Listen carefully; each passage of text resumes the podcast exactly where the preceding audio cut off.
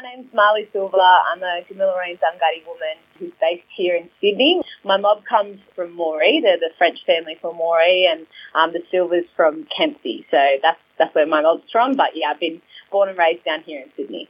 Yeah, so I work as a consultant for an Indigenous agency uh, based in the Sydney city.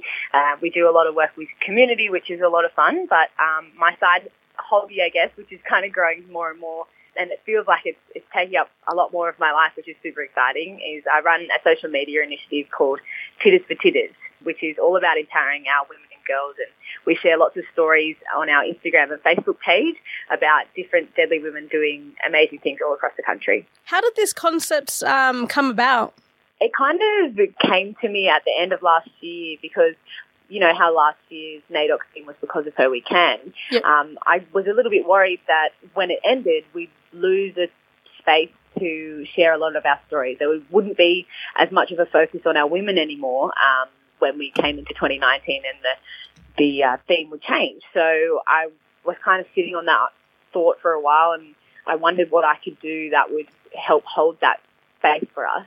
And I, I thought, you know, what's in my pocket every day? It's my phone, and you know, I can just set up an Instagram page and start by sharing the stories of the women that I know, and we'll just see what happens. And I just said it to my sister over breakfast one morning and told her she had to be a part of it with me because I'm the big sister. You have to do what I say. and she did, and now we've got uh, 10.2 thousand followers, you know, and we've been able to share a couple of hundred stories of different women from all over the place. And I definitely didn't think that this would happen this quickly, but it's really exciting. And just for yourself, like, how's the response been um, from people from all over the country? Uh, how's the feedback been from from Mob? It's been really positive. I was actually at a friend's birthday on Saturday, the Saturday just passed, and um, I met a girl there who was from down the south coast of New South Wales, and I'd never met her before, but she said, "I actually know who you are because I follow Tiddas to Tiddas," and I was like, "Oh, I got recognised." um, but she said to me, I think she's like a perfect example of what we're trying to do because she said to me that she just moved away from her community for work, and she was starting to feel a bit lonely because she was detached from her community and from her family. And but it was nice to have that little bit of comfort of this like online community that we're building and be able to see the stories of, of our women and she said it just made her feel like she was a part of something even though she was away from what she'd grown up in and you know where she was from. So to me that's the best kind of feedback we can get. Like if we can make other women feel a little bit better when things are a bit tough or, or we can be a, a positive break in your Instagram feed or whatever, like that's that's perfect for me. You know, being a young Aboriginal woman, what are some of the issues in Australia at this moment that that affect you in some way? The one that immediately comes to mind, and I guess the one that I, I lose a bit of sleep over is the mental health crisis that we're seeing with a lot of our young people.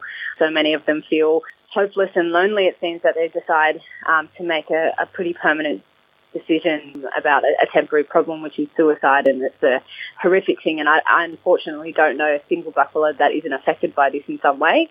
And I just think that it's a real crisis. It's an epidemic, and it's something that we we need to address right now. You know, there's a lot of other stuff that's obviously going on. Our incarceration rates are also really horrifying and when we start thinking about the ways that climate change is affecting our country and our way of living, that's really daunting as well. But I'm really committed to being able to have the conversations around how we can make each other feel more included and more happy and be able to seek help for their mental health. Definitely uh, a very important issue, and, and like you said, it, it, it affects all of us in, in some mm. way or form. Uh, what do you think about the relationship uh, between you know Black Australia, the non-Indigenous people, and I, I mentioned to you before that I came across your article in the Sydney Morning Herald, and mm-hmm. you mentioned that uh, non-Indigenous people have to treat the problems of Indigenous Australia as um, their own. And can you just uh, elaborate a bit more on that? Yeah, that's one I keep saying everywhere because when I think about the stories that we're telling on to Tiddas or just so many of my peers and other mobs telling amazing stories, as much as they are for us to feel inspired and to feel confident and stuff, they're also targeted at the rest of Australia. And when I talk about the rest of Australia, I talk about the people who are like the fence sitters. That's how I think about them. There's kind of the 10% of Australia that is very far away from us who are kind of the super racist and kind of lost causes that we don't we shouldn't worry about. There's the 10% who include us and a lot of our allies who are already with us and walking this journey forward to a better day. But then there's the 80% in the middle who kind of don't know a lot about what's going on or don't think that they should care about it. To me, they're the ones that we need to walk with us because we only make up 3% of the population. So we need that majority to come with us. And the way to do that is for them to read about our stories, read about the issues that we're facing and the ways that they can help and take it on as their responsibility as an Australian. When we talk about them, our mental ill health crisis or any of that kind of stuff, that should be stuff that you feel emotional about too, whether you're black or not. This is a problem that is affecting our entire country. And that's what I mean when I say that. I, I mean that we got to come together and our non-Indigenous people have to step up and, and really want to work with us. Who are people that inspire you?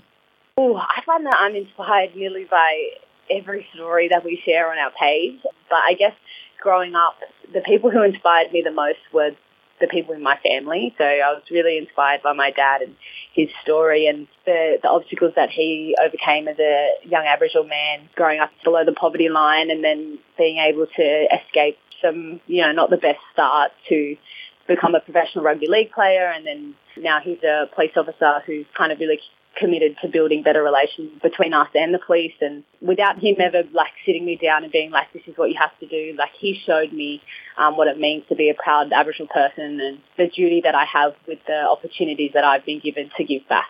I suppose when we're talking about social media, how important do you think it is when we're able to use our social media on a platform just like you're doing and when it comes to Aboriginal and Torres Strait Islander issues?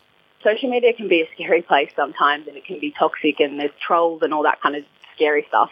But and I'm seeing a lot of different Aboriginal businesses and movements and charities and things like that use social media in a really good way that's getting our stories out to so many more of our people really quickly because it's so easily accessed by a lot of people, it means that we can feel like we're closer together, even though we're geographically really spread out. I get messages from people in Cape York about what's happening up there, or, you know, we've done stories on the Kimberleys, which is so far away from where I am, but I can get that straight away because it's instant and I can talk to people that quickly just via my phone. So something like social media, you can make things go viral because it's quite democratic, I think, social media. So what is important or what goes viral is very much in the hands of people. And if we are putting out our stories out there, they can be picked up and seen by people all over the world. And that's the power of social media. So if it's done in the right way and it's done to build positive things and not to build negative ones, then it can be really, really cool.